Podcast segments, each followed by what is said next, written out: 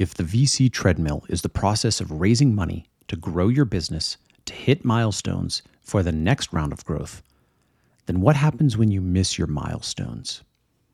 You have three choices. One, raise the dreaded bridge round. I mean, excuse me, an insider round. Two, go out of business, including various forms of acquisition. Or three, adjust your business to focus on break even or profitability. I think the cool kids are calling this default alive. Even in my limited experience, I've seen all of the above happen to great founders. Let's talk about the third case adjusting for break even.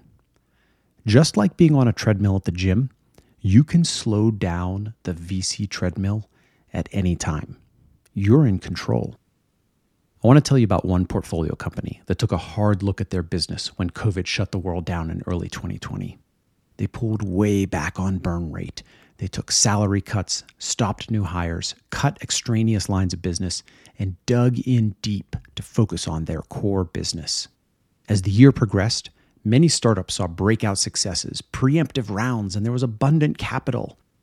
But this team kept their heads down and focused by the end of the year, through their grit, determination, and intense focus on unit economics, they turned the year around. They grew revenues, got back to full salaries, plus expansion hires, all supported by a stronger business model with lower churn. They then topped it off by raising a Series A in late 2021 on their terms. We couldn't be more proud of them. When you take growth capital, you have a responsibility to your investors to do everything you can to hit those milestones. But if you miss this, you don't have to burn it to the ground.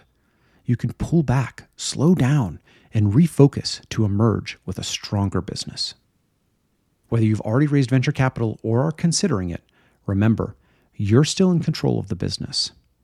That is, as long as you have control of the board. But that's a topic for another time.